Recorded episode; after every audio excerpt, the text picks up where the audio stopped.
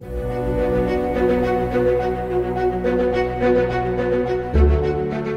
hello, and welcome to this episode of the Political State Podcast from the Oklahoman. This episode was recorded on Thursday, March 31st. I'm Ben Felder, a journalist with the Oklahoman covering state government. My podcast partner, Carmen Forman, is away this week, so joining me today is Nuria Martinez Keel, the Oklahoman's education reporter. Nuria, thanks so much for coming on the podcast. Yeah, it's great to be here. Thanks for having me. Yeah, I'm excited to talk to you uh, today. Um, you know, this is an election year, which is something that uh, Carmen and I talk a lot about on this podcast. Um, but we've mainly been focused on the race for governor and some of the federal races. And we may talk a little bit today about the governor's race. But Nuria, I, I asked you to join us so that we could talk about the race for state superintendent. Um, you know, a down ballot race, a statewide position um, that I don't know, maybe it doesn't get a lot of attention, but in some circles it gets a lot of attention, especially in the public school world. Um, and I think this is a race that definitely could garner a lot of attention this year, uh, especially since one of the candidates is the current Secretary of Education um, and has joined the governor in advocating for, for various education policies. So, Nuria, we're still a few weeks away from official filing, and we'll have the official names that will appear on the ballot, uh, starting with the primaries in June. But based on what we know right now, who are the candidates running for this open seat currently held by Joy Hofmeister, who's termed out at the end of this year? Yeah, we have three Republicans and one Democrat who have launched campaigns for this race. There's still a little bit of time for somebody else to throw their hat in the ring. But right now, the field um, is April Grace, the superintendent of Shawnee Public Schools. She's running as a Republican. Uh, you have John Cox, the superintendent of Peggs Public Schools, another Republican who ran two times as a Democrat um, and now decided to uh, attempt running as a Republican. And then you have Ryan Walters, our Oklahoma Education Secretary, um, who's a part of Governor Stitt's cabinet, another conservative candidate. And then just today, um, again, we're recording this on Thursday, March 31st, uh, Jena Nation, the 2020 Oklahoma Teacher of the Year, uh, announced her campaign as a Democratic candidate. So let's start with the Republican field, um, where there actually is a field, because as you said, Nation right now so far is the only Democrat in the race. Um, I, I, don't know who to call the front runner on this. I mean, they all have interesting backstories. Uh, you know, like you said, a superintendent of a fairly large school district in Shawnee uh, by Oklahoma standards, John Cox, uh, who's who's run before. But let's start with with Ryan Walters. Um, you know, this is uh, Stitt's education or Secretary of Education, um, and is someone who has become you know more known, especially over the past year. Who who is Ryan? Yeah, Ryan Walters is uh, a high school history teacher from McAlester. He was a finalist a couple of years ago for the Oklahoma Teacher of the Year award, um, and now he is the Education Secretary for Governor Kevin Stitt.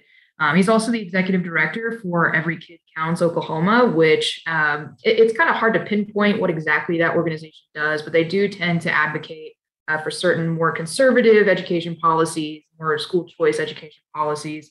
Um, and he's really running as a staunch conservative. We've seen him in recent weeks really lean hard into the right wing rhetoric. Um, he's posted videos of himself speaking on uh, social media, talking about how Oklahoma schools won't go woke, how we won't have uh, left wing or you know leftist indoctrination in our schools. Um, he celebrated the uh, signing of the Save Women Sports Act, which uh, prevents uh, people who are born as biological male from competing in women's sports, even if they're undergoing hormone therapy.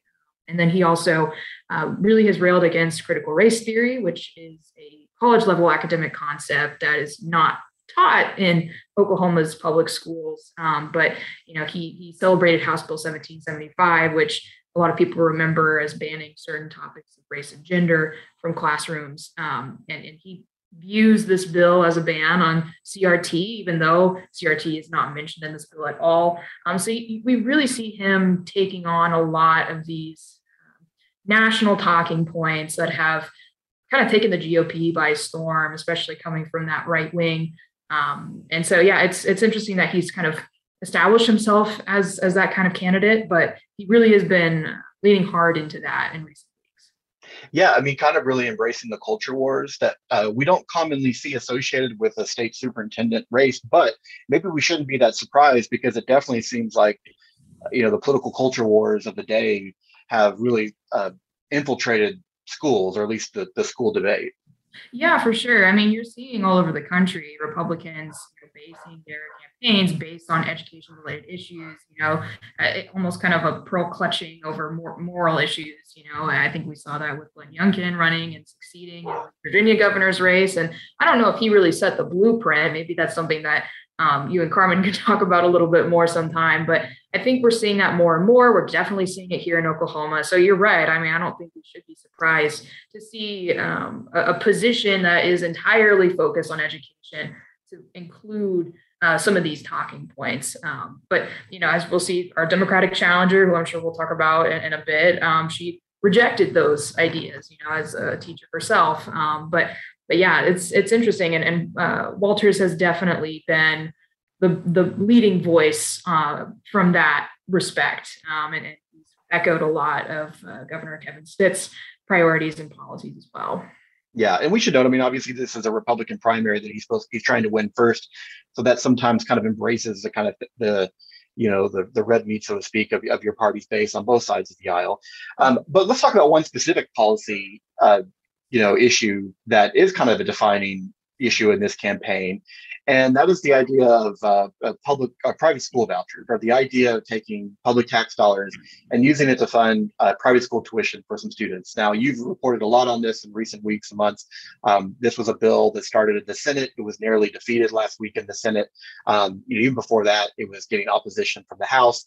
Um, but this is a plan that the governor has really, you know, uh, planted a flag in. I mean, he, he talked about it in his State of the State address and really uh, advocated for this. And so has Ryan Walters, who I believe is the only candidate of the three to be in support of this. The other two candidates um, have said in some form or fashion that they are not that they are they were against this bill and, and the idea of private school vouchers. But so this is an issue that um, you know I think we'll, we're probably going to hear a lot from uh, Ryan, especially since the bill was defeated this year, or seems to be defeated this year, and so it, it, may become a wedge issue over the next over the next several months.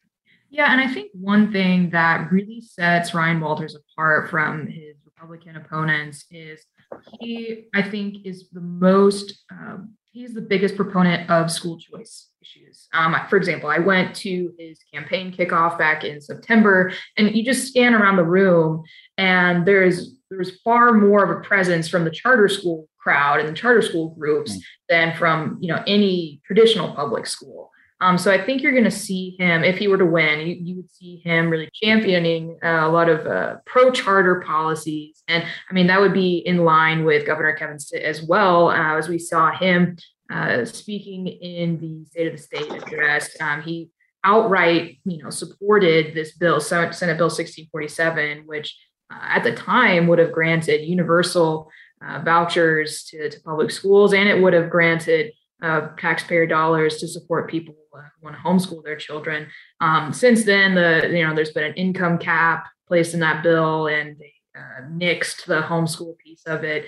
Um, so it would have just covered private school costs. And and you're right. I mean, House Speaker Charles McCall uh, right away said, no, we're not going to hear this in the House. This bill is not going to go anywhere. This we just there's a strong rural contingent that takes issue with this bill. We don't think it's going to serve uh, rural schools or rural communities like it would maybe metro.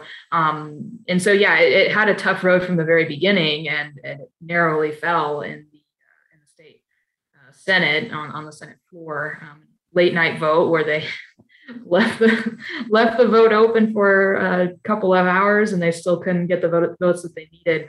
Um, but yeah, and, and you saw after that fail, Ryan Walters kind of commiserating the the the failure of that bill, and and uh, they're hopeful that maybe it'll be taken up in the future. But uh, both Kevin Stitt and Ryan Walters said that they hope to see that pass, and and I think that's kind of right in line with the pro charter and uh, you know non-traditional education support that they offer uh, kind of from their education platforms. Yeah, I mean, who knows if if Ryan Walters were to win the primary and then the general election, if that would be seen as a mandate. We'll have to see what the debate shapes out to be, but it could I I I could very well see that being the case. That if he were to win, that he would be able to say, "Hey, I think that means that voters are in line with our with our school choice policies." And I should note that it's that the state superintendent really doesn't have any control over this issue of vouchers. Uh, there is some control as as a member of the state school board when it comes to charters and oversight. But um, you know, this is really a legislative issue, and then ultimately would be have to be approved by the governor. Um, but as a top school official, it's definitely um, you definitely have a bully pulpit so to speak, when it comes when it comes to this issue issue. Right, right, for sure. And like the State Department of Ed would have a big role in implementing this policy yes. if it were to pass. But you're right; it, it's very much in in the hands of the legislature and the governor as to whether it will come to be or not. Yeah. So uh, Ryan Walters very pro vouchers. Like we said, the other two Republicans have said that they aren't against it, but another candidate, the candidate, the candidate on the Democratic side, is very much against um, vouchers. Uh, tell us a little bit about uh, Jena Nation. Yeah, Jena Nation is a middle school teacher from Deer Creek Public School. She teaches English composition. Um, she won Oklahoma Teacher of the Year in 2020. Um, and yeah, she uh, that was one of the very first issues that she talked about in her campaign launch event on Thursday. Uh, which was you know keeping you know the democratic line that we've seen time and again of keep public dollars in public schools um, you know, she she views Kevin Stitt as wanting to dismantle public education for even pursuing this. Um, and she, you know, she said she was happy to see this bill fail, but she believes that will it'll uh, come back up time and time again. Uh, quote with a vengeance uh, is what she said. Um, so I, I, think you'll definitely see uh, an anti-voucher proponent in her for sure, um, which I think you see amongst any Democrat. Not any Democrat. We did see one vote for it in, in the mm-hmm. Senate, but uh, I think on the whole, uh, most Democrats oppose this, and she would fall right in line with that. Yeah, you're talking about that um, her campaign announcement today, which you were covering um, on the scene for us. Um, you know, I was doing some work for my desk, and then on my Facebook feed, her that video kind of popped up, and so I, I I, I pressed play just to listen while I was working, and I think I was like a few minutes late or a few minutes into the start. And by the end, you know, she she finished her speech. There were some questions. I know you got a chance to ask some questions. Um, I didn't hear her talk about vouchers at all. I was like, wow, maybe maybe that's not an important issue. And so I re I, I restarted the video, and you're right. It was like the one of the very first things. So she re- so not only did she talk about vouchers, but as you said, um, she really kind of opened her her campaign um, as an opponent. And also, you know, one thing I thought was interesting is I'm, I'm looking at this quote that you sent me um, from what she said. Um, she said, you know, we know that this governor and his friends want to dismantle public education and turn our kids into dollar signs. I can't help but think that by friends, she's talking about his secretary of education. I think so. And maybe you throw in the author of Senate Bill 1647 and with that, uh, pro tem Greg Treat. Um, but yeah, I think she is absolutely, um, you know, subtweeting you know her her, her campaign opponent. Um, and she's act, not, not just subtweeting she's tweeted directly at him before even before she announced she was running you know just to be openly critical of him. So i, I think absolutely there is going to be some undertones of that there. Yeah you know it's interesting to me is um, in a state like oklahoma it can sometimes be hard to find a strong democratic candidate for a statewide race and it's not uncommon for us to get this close to a filing period and still not know who's going to be a Democratic candidate sometimes for a statewide race. And sometimes that means that we end up getting kind of just a, a ballot filler. I mean, just someone that you don't really know much about. And maybe, you know, the, the party kind of, you know, asks someone to at least put their name on the ballot to just have a choice at least. Um, but I, you know, I, you know, not putting any, you know, personal support behind her candidacy, but I actually felt like she came across as a pretty strong candidate and when you look at her resume, I'm not saying she's going to win, but I mean, like you said, a former teacher of the year, who has had some experience traveling the state, um, and is very well known to educators, maybe not to the general public yet, but um, you know, a good public speaker, and seem to have, you know, if Ryan Walters has a clear message, and I think he does, okay, he knows what political lane he's in. Uh, she seemed to have it too.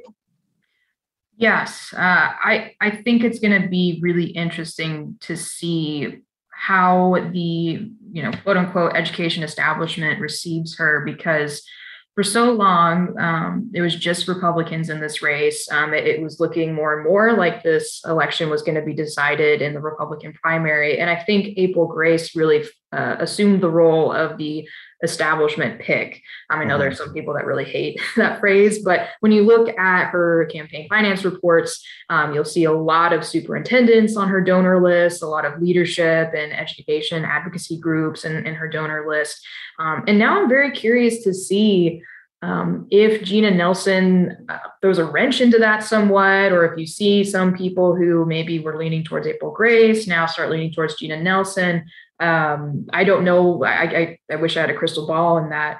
Um, but yeah, Jena Nation, I mean, she's very pro teacher. She's a teacher herself. I think she wants to kind of push aside and reject some of these right wing talking points and just focus on, you know, what teachers need, what public schools need. Um, and yeah, I mean, she, even when she was a, a teacher of the year, um, she's always super enthusiastic. She's, you know, she's very passionate about public speaking. Um, she's, um, you know, a very exuberant person.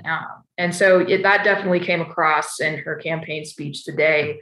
Um, and she's been, a, you know, an outspoken voice, um, at least on social media, ever since she uh, was teacher of the year. You know, even uh, when she was still as that teaching ambassador, uh, she was a speaker in favor of you know getting vaccinations. She she spoke at a vaccine clinic, and and you know there was a whole photo op of her getting a vaccine as teacher of the year. Um, so we've seen her be involved in these kind of statewide issues before.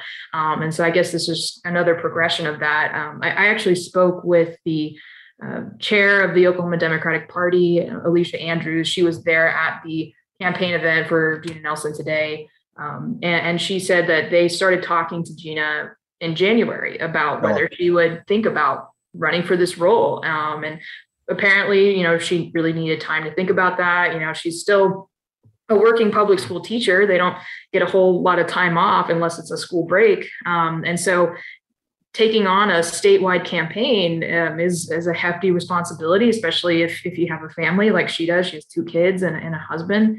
Um, and so she needed time to really weigh that as an option. Um, and then I think she ultimately came around to doing it. And I don't know for sure if this uh, was on her mind, but I imagine that it wasn't. Um, this some of the statements that Ryan Walters has put out in, in recent weeks, you know, just it, I don't want to say it's inflammatory, but it definitely has gotten people riled up on social media. And, and I think Jena might be one of them. And so, um, yeah, I think she, you know, finally came around to running and, and now is, is ready to get started. Um, but for a while there, it, it, I think there were some Democrats that were um, thinking they might have to switch their party affiliation just to be able to vote for the next state superintendent. And so I think that was a piece of this as well, is just some relief from the Democrats and independents in Oklahoma who now feel like they have a candidate that they can vote for without having to completely change their party.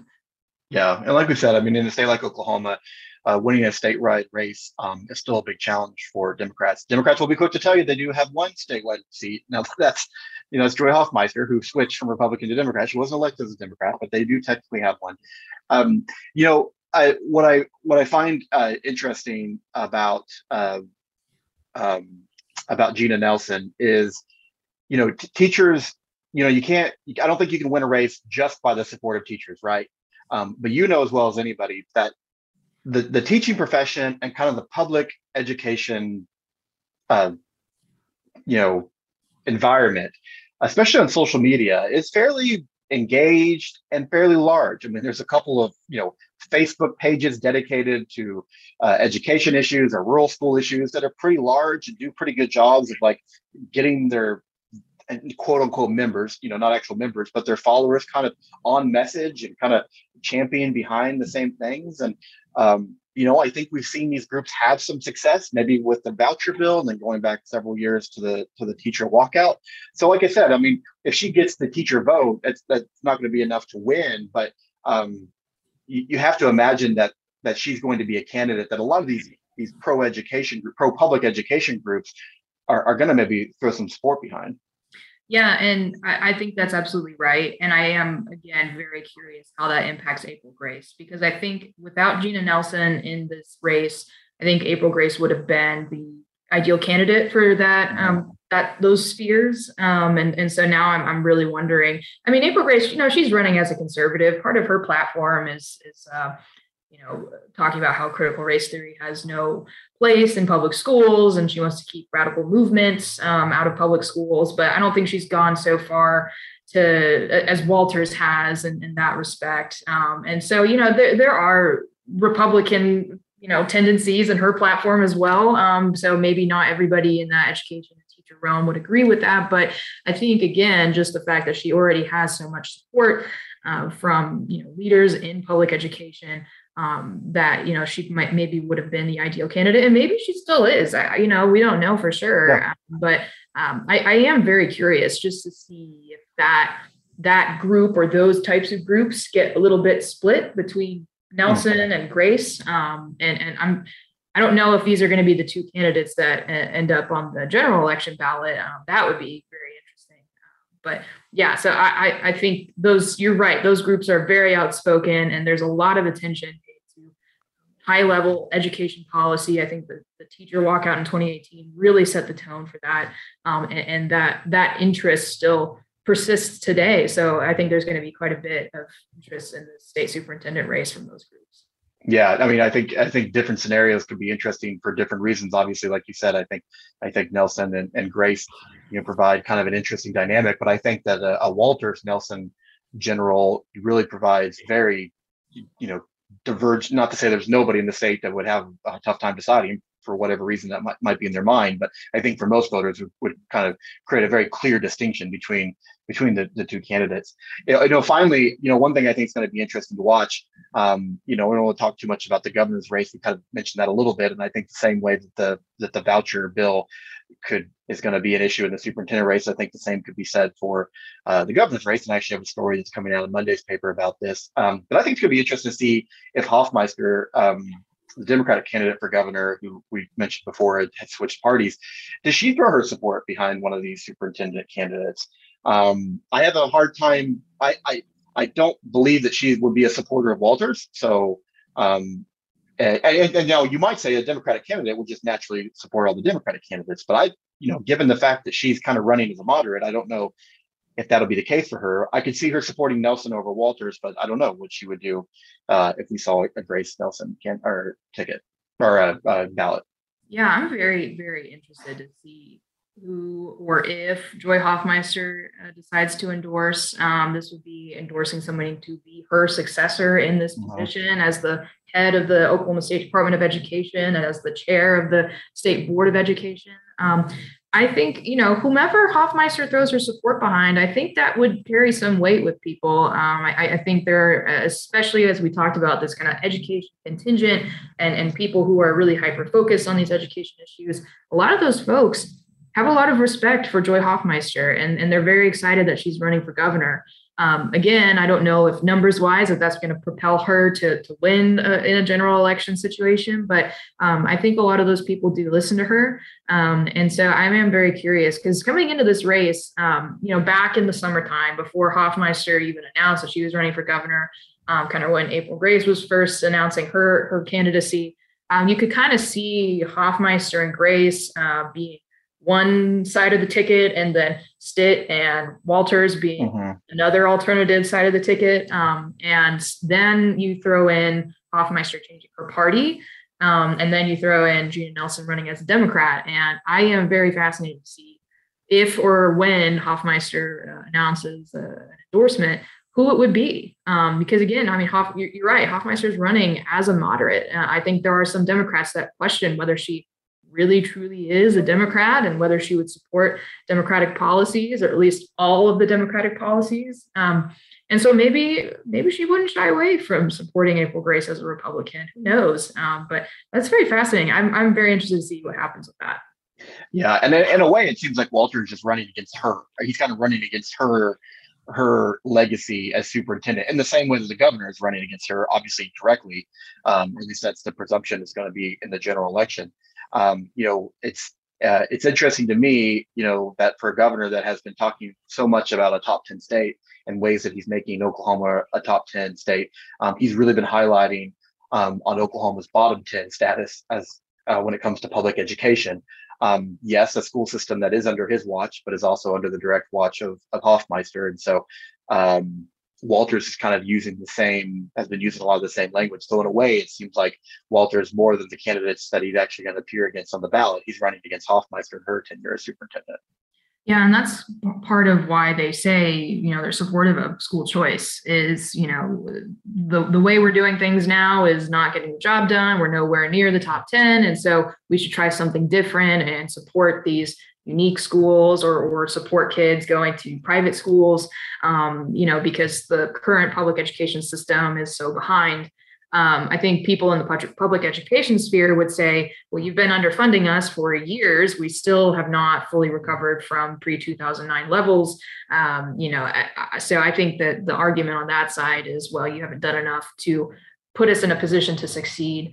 Um, and, and, I think that probably would be uh, Hofmeister's argument, not maybe not her exact words, but um, I think that's kind of where that side of things comes from there. Um, but yeah, I I think you're definitely right that it, it, is a, a, meant to be an indictment of the job that Joy Hofmeister has done over the past eight years. Um, and I think another dig is the fact that the governor called for uh, an audit of the mm, State yeah. Department of Education. I think that, I mean, Hofmeister, I think at the time called it an attack on public education that, that Governor Stitt asked for that.